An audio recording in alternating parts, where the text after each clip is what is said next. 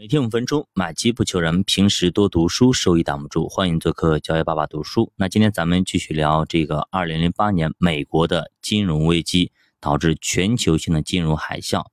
其实雷曼倒闭以后，引发了全球资本市场的动荡，大家对于投行开始不信任，纷纷从经纪业务当中抽出资金，而这种信心的崩溃极具传染力。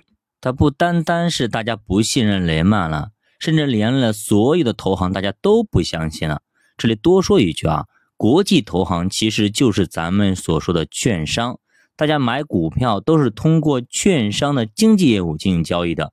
如果告诉你某某券商要倒闭了，那么你肯定疯狂的赶紧把资金撤出来，对吧？比如说 A 券商倒了，同样会影响 B、C、D、E、F、G 等等等等所有的券商。大家都会从市场上卖出股票，拿回现金。我现暂时我不玩了，市场就会出现崩溃，因为没钱了。当年美国股市就发生了这种情况，那此时的美国国际集团就成了极其重要的一环。全球的金融机构可以通过跟美国国际集团的金融产品签订一个信贷违约掉期来满足需求。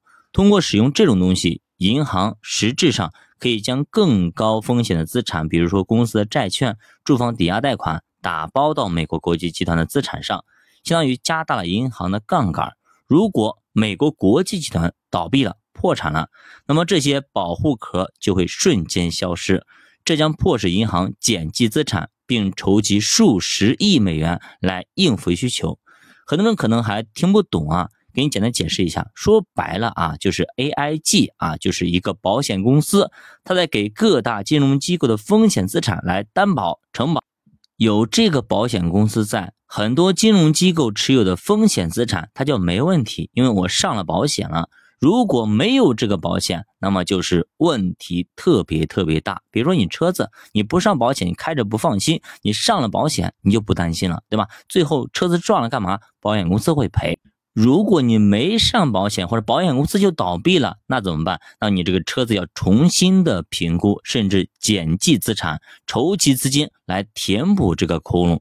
举个例子，比方说你买信托，告诉你是国有担保公司担保的，你是不是很踏实？但是过两天告诉你，你那个国有担保公司，哎，它倒闭了，你这个时候啥心情？你肯定考虑卖出，对吧？或者说你给它减价，不可能以以前那个价格再买了。另外，美国国际集团全球共拥有八百一十万份人寿保单，票面价值是一点九万亿美元。如果它因为破产而导致客户挤兑保单，那么也必将对众多的保险公司产生极大的影响。所以这个时候，美国国际集团已经进入到了一个大而不能倒的情况。它如果真的要倒下来，那后果不堪设想。但是此时的美联储主席巴尔森依旧抵触解救方案。但是盖特纳已经想通了，开始给巴尔森详细讲解新的计划。越说呢，巴尔森越害怕。虽然他不怎么懂保险，但是呢，也在金融行业干这么多年了，他大概知道了这是一场怎样的灾难。他马上说自己确实不太懂，那需要找一个懂保险的人来负责整个的救市计划。于是呢，就想到了一个叫做艾德里迪，是个好事达保险的前 CEO，也是高盛董事会的成员。对方呢也很爽快就答应了。随后呢，艾德里迪呢去接替维伦斯塔，成为美国国际集团新任的 CEO。那这个时候，其实美国国际集团已经成了热锅上的蚂蚁啊，分分钟可能就要灭掉了啊！股价已经跌到了两美元以下，那么过两天甚至一天时间可能都跌没了。所以救援计划啊，必须马上开展，晚一分钟可能直接就。Over 了啊！至于说道德风险，现在这种危机的情况下，已经没人再关心了。尽管沃伦斯塔已经被免职，但是他得知啊救援计划之后，还是如释重负啊。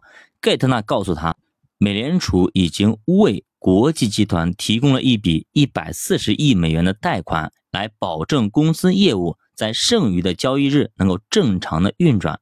至于说钱从哪里来，并非是官方的金库，而是让银行家们去认购股份。随后，保尔森和伯兰克飞往白宫，跟布什来汇报工作，告诉他现在的情况有多么的危急。随后呢，也得到了答复，美联储提供给国际集团八百五十亿美元的信贷，但是这个贷款不是白给的啊。它的代价就是把百分之八十的股权拿出来啊，这个跟当时摩根大通和高盛所研究的方案十分的类似。也就是说，AIG 面临重大的选择，要么你破产，要么接受美联储的援助，但是援助的代价就是被没收啊，被收编，直接你就归我了。